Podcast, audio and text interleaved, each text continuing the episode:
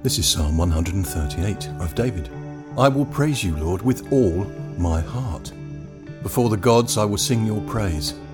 I will bow down towards your holy temple and will praise your name for your unfailing love and your faithfulness, for you have so exalted your solemn decree that it surpasses your fame.